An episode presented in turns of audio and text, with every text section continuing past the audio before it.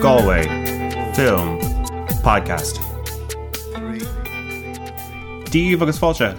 My name is Will Fitzgerald, and this is the Galway Film Podcast. Today on the show, I'm talking to Ross Whitaker. Ross is an acclaimed sports documentarian, a profiler of inspirational figures, and crafter of some amazing films about endurance and fortitude. Ross's latest documentary, Katie, about champion boxer Katie Taylor, made its world premiere at the Galway Film Fleadh this summer, and it's playing at the Irish Film Institute's Documentary Festival tomorrow, Saturday the 29th. Ross is no stranger to Galway, having premiered quite a few features and shorts here over the past 10 years. So we're joined today by director Ross Whitaker. Ross, thanks for taking the time to chat Yeah, to us. Well, thanks for having me. Um, so you're at the Fleadh this year with uh, Katie, uh, new sports documentary on Katie Taylor, which uh, makes a lot of sense. I, I, it seems like it exists at the intersection of uh, a lot of your interests or a lot of your work, in that it's it's a great sports doc and it's a great Irish story. Yeah, I, I, I bit about think it. for me, you know, it's funny. My f- when I started making films, my ambition was to have one film in one festival. Like I loved film festivals, and my first film, short film, showed here, 2005, and that was like I was delighted with that. And then I made a feature, and that was here in 2007. It was called Saviours.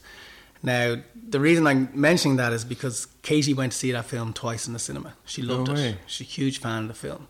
So, um, as time went by, I mean, I, I know a lot of people in boxing circles because of these films. Uh, I met Katie a couple of times and she told me that, and I filmed with her for some other reasons and, and bits and pieces, some of which is actually in the film still. But um, so it, it it does feel to me like it's kind of come full circle that someone that liked your first film is now in your most recent one, and you're back in Galway where it kind of all started. So. Um, that it does it does bring it all together and it, and it was a natural one for me to do when the opportunity arose you know Yeah, that's amazing. So I guess that helped massively then in terms of uh, convincing Katie to take part. Uh, maybe tell how how did you how did you get her? It's slightly complicated I, I, you see um, I know her manager quite well uh, from just being in those circles and so I was aware before she turned professional that this was going to happen so I kind of had a, a sco- uh, not a scoop on that but I knew that that was going to be happening um, so and I also found that a very attractive story. You know, Katie, who's unbeaten for ten years, suddenly is is has these like crushing defeats, and and can she come back from that? So like that's a natural narrative, and then her backstory is in in itself very interesting. You know, when she started boxing, it was illegal for girls to box. You've got all these little things that you can now bring into something that also has a narrative drive. Um, so I had a conversation with her manager about it, and um, he thought it would be a good idea. I think Katie as well. Like you know, she she's probably over the years really stayed away from cameras and that kind of thing. Incredibly private person, really. But you know, she's getting into her late twenties. Um, she's uh, avid consumer of documentaries. Actually, Really? Um, yeah, and Wow. like you know, I mean, I don't know why that's surprising. I just like you know. Yeah, well, she- you know- she seemed like the kind of person who probably wouldn't even maybe like have a TV. You know, she just seems so focused on her. Yeah, well, I suppose uh, in between training, you have to do something, Yeah. and, and uh, you know, she has her Netflix and, and all her TV channels. Um, I mean, that sounds like a funny thing to say, but I, I, I know because the first time I went to visit her in the states to film, she didn't have one, and then the second time there it was with then all the, the you know everything set up and ready to go, and, and you know we'd chat about certain docs that be on Netflix and, and that kind of thing. So I think she was kind of open to you know telling her story at some stage, and it just kind of aligned that way because I knew her manager and because this new story was starting, and and hopefully coming from a point of disappointment into a more positive story that there was an opportunity there. But I, I still think it's. I mean, as I sit here now, and as we're going to show the film later, it amazes me in a way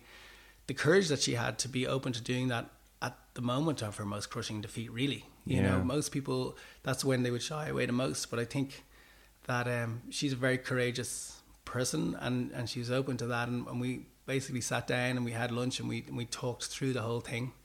And I sort of said, look, if you're going to do this, you have to do it properly. And and because she watches documentaries and because she's a smart person, she's like, well, there's a, you can only do it if it's real. Yeah. Um. So she tried to to maintain that position throughout filming and, and to always allow, um, for the film to be authentic. You Yeah. know, because sometimes when things get difficult, you you want to suddenly close the door. But um, we kind of agreed that from the start. Yeah, she seems like someone who kind of leans into you know the things that make her uncomfortable. Like she needs to confront those things head on. I mean, you did a terrific job of kind of coaxing her out of her shell, but there's still no doubt when you watch the documentary that she is a very private person. Mm, she's a very internal person, you know, and you can see some of my favorite shots in the film are just shots of her where you know there's a whole lot going on beneath the surface, and you can probably ascertain from her life up to then and what she's about to face in that particular situation what those things are. But to a certain amount, to, to a certain degree, you know, um, she is a bit of an, an enigma. But I think that you know we explore enough that you start realizing what's going on beneath the surface. So. Um, yeah, she she's she's very open to that process, and and I think as as it went along, then you sort of become a little bit part of the furniture. You know, I've been in her dressing room for every one of her fights, so i- if I wasn't there, it would be like, oh. Where's Ross? Do you know what I mean? So, um, part of it is is also showing up and being there and maintaining the conversation. And so you're, you know, you try not. You always just want to be part of okay, well, this has happened. What's going to happen next? Um, I've kind of digressed a bit here now and forgotten what your question was, but um, yeah, I, I, I suppose she did her best to be as open as she could be, even though it wasn't natural to her. Um, but I think it's it's really the case with her. If she's going to do anything, she wants to do it properly. Yeah.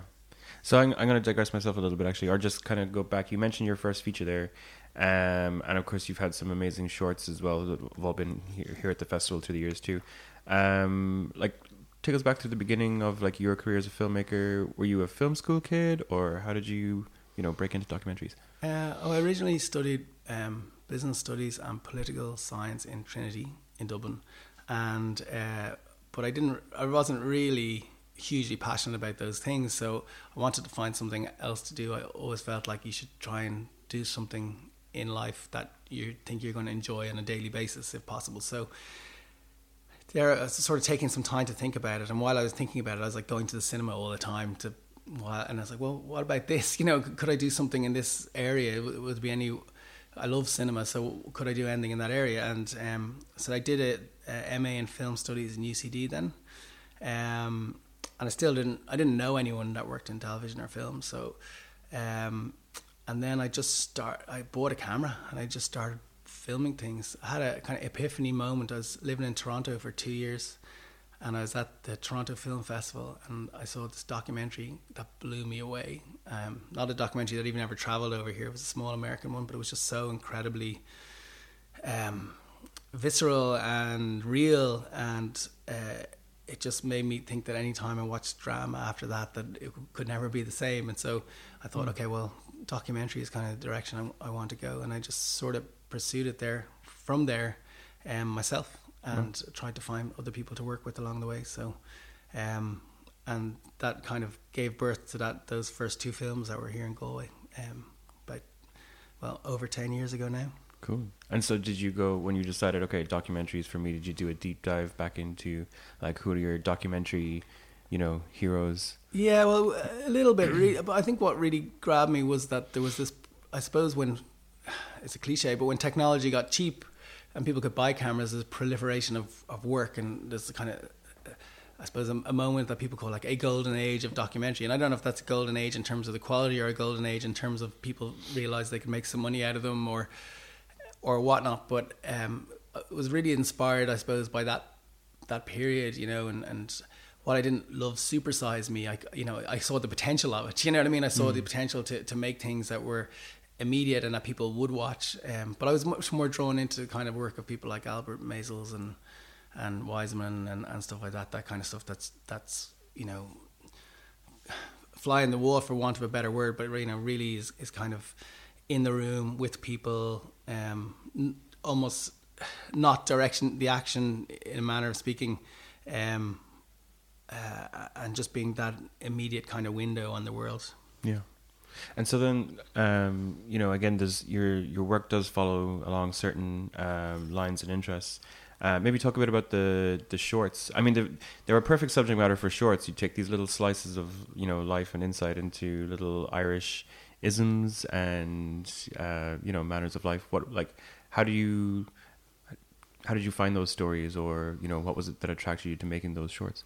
Yeah, well, they were they were made alongside a colleague of mine, Aideen O'Sullivan, who's also the producer of this film, and we're great friends and, and have been colleagues for a long, long time now since we made the phone box film. But the reason we knew each other is because we were at that time working on a television program together uh, for another company. But um, it, I, I was looking, I wanted to do some more short work because, in a way, you can be more experimental and there's less pressure on you. Or, uh, and particularly with festivals, you know, if, if if you're a feature at a festival, you really have to get up there and stand on your own two feet, and and it's it's quite tough, you know, to, for features. Some features never even get into any festivals. You know what I mean? Yeah. It, it, it's it's really tough going. So kind of wanted to take a step back after doing Saviours and do some shorter work and kind of develop craft and and and also see what opportunities that that could lead to.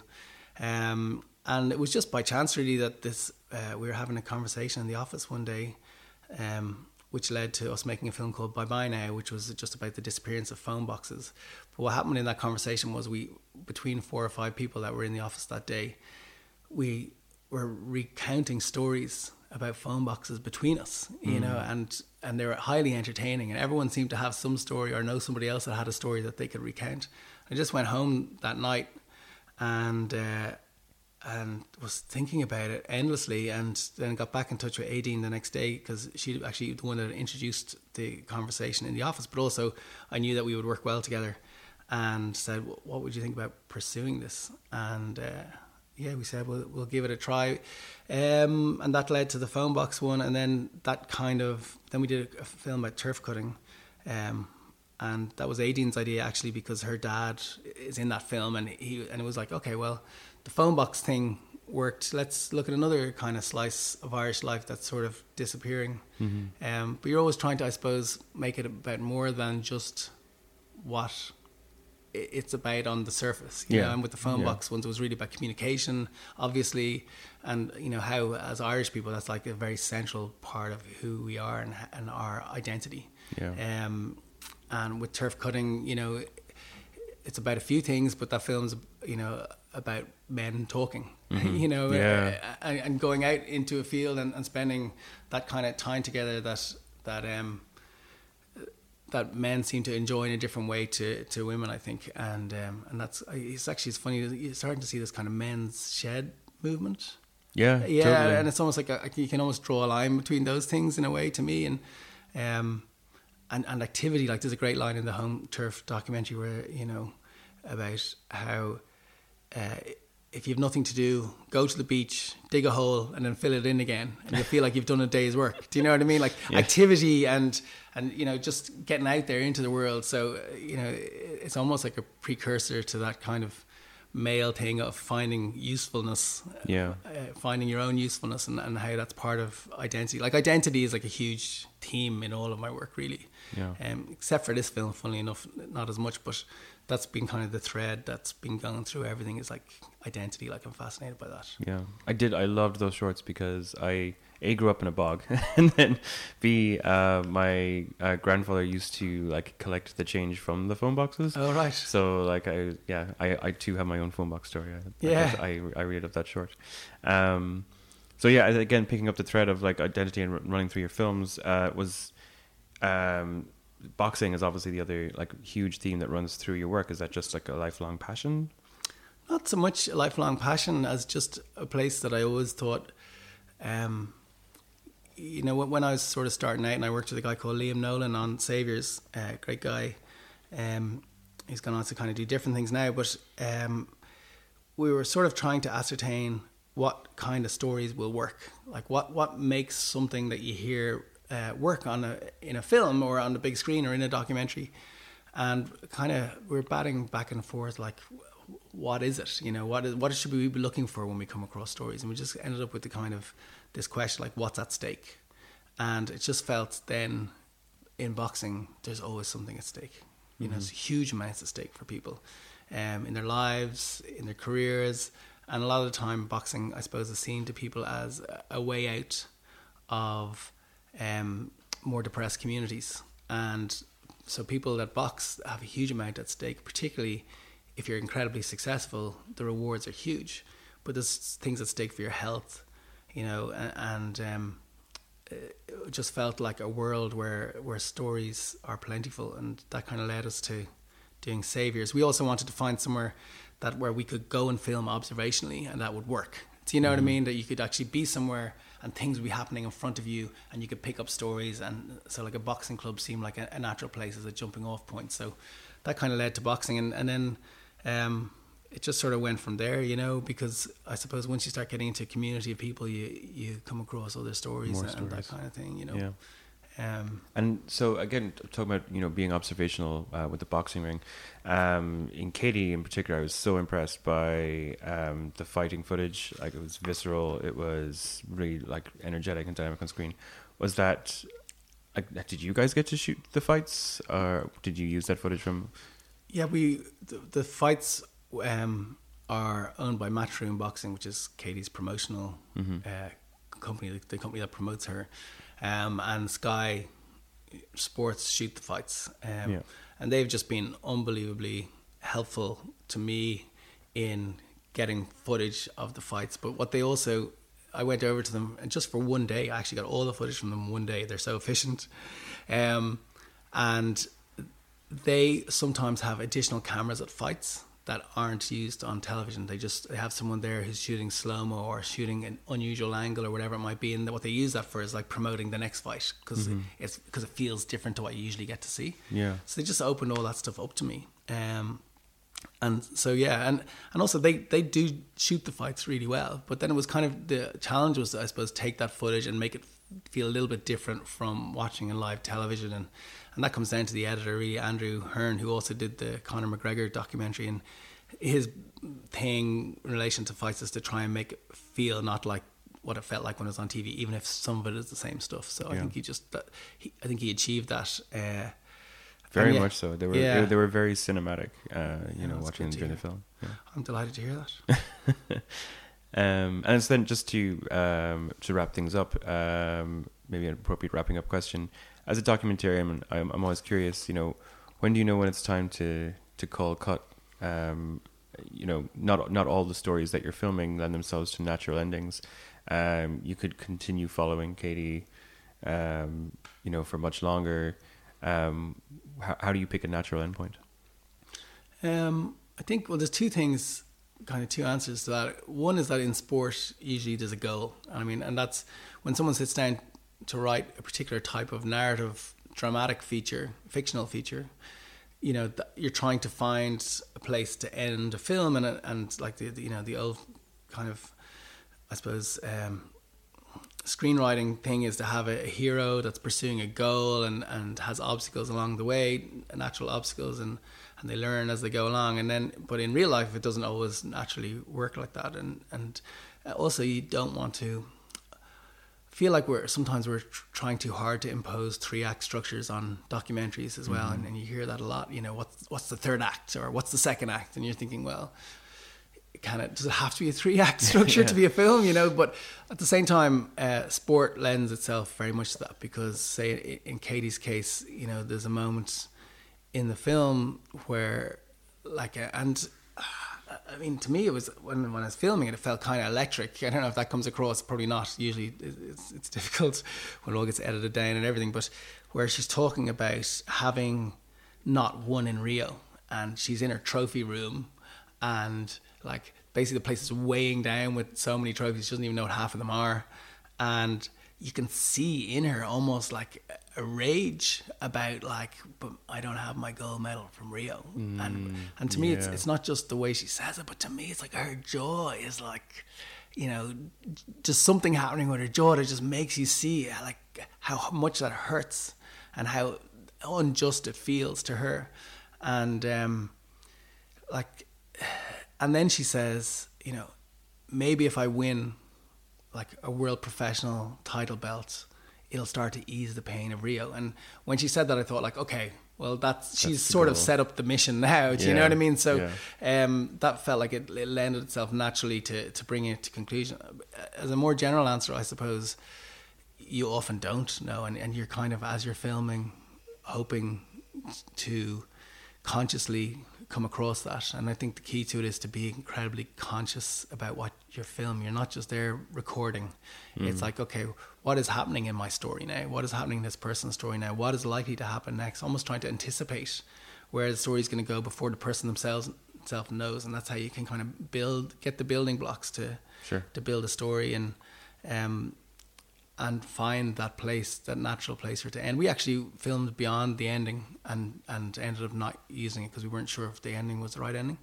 Um, but yeah, more generally, it's it's it's very difficult in docs to, and it, the problem as well with doc- like nobody sits down and watches a dramatic feature here at the Galway Film Fleadh and then says.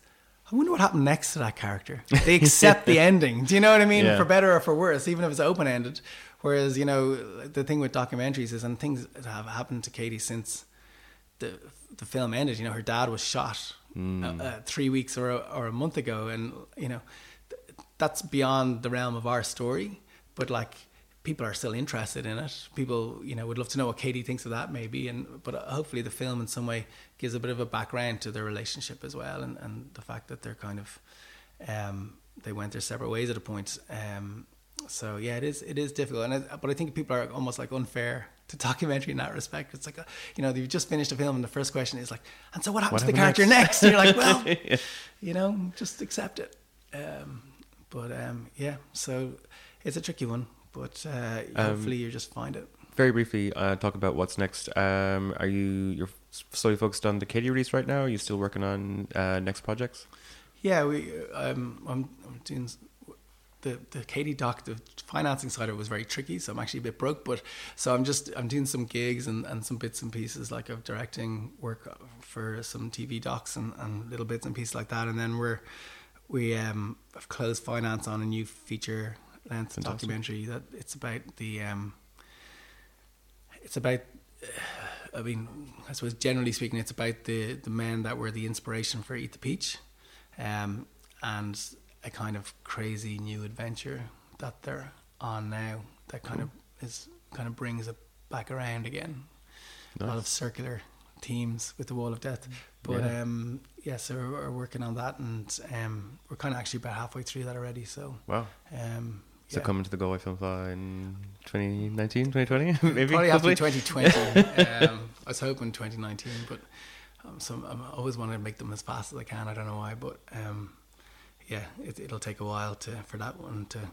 We're into. I think we're into the second half. I'm not sure what the third act is. so, All right. Yeah. On that note, uh, thanks a and Ross Whitaker. Uh, no worries. Nice. Nice to do it. Thank you. And that's our show. As I mentioned at the start, Katie plays at the IFI Documentary Festival tomorrow, Saturday 29th. If you have any short follow up questions for Ross, he's on Twitter at Ross Whitaker TV. You can find us at Galway Film. The Galway Film podcast is produced by Grease On Demand Skillnet Training. If you liked what you heard, leave us a review on iTunes. While you're there, subscribe so you don't miss future episodes, of which we'll have another just next week. Until then, I'm Will Fitzgerald, reminding you, you're all champions in my eyes. Slán.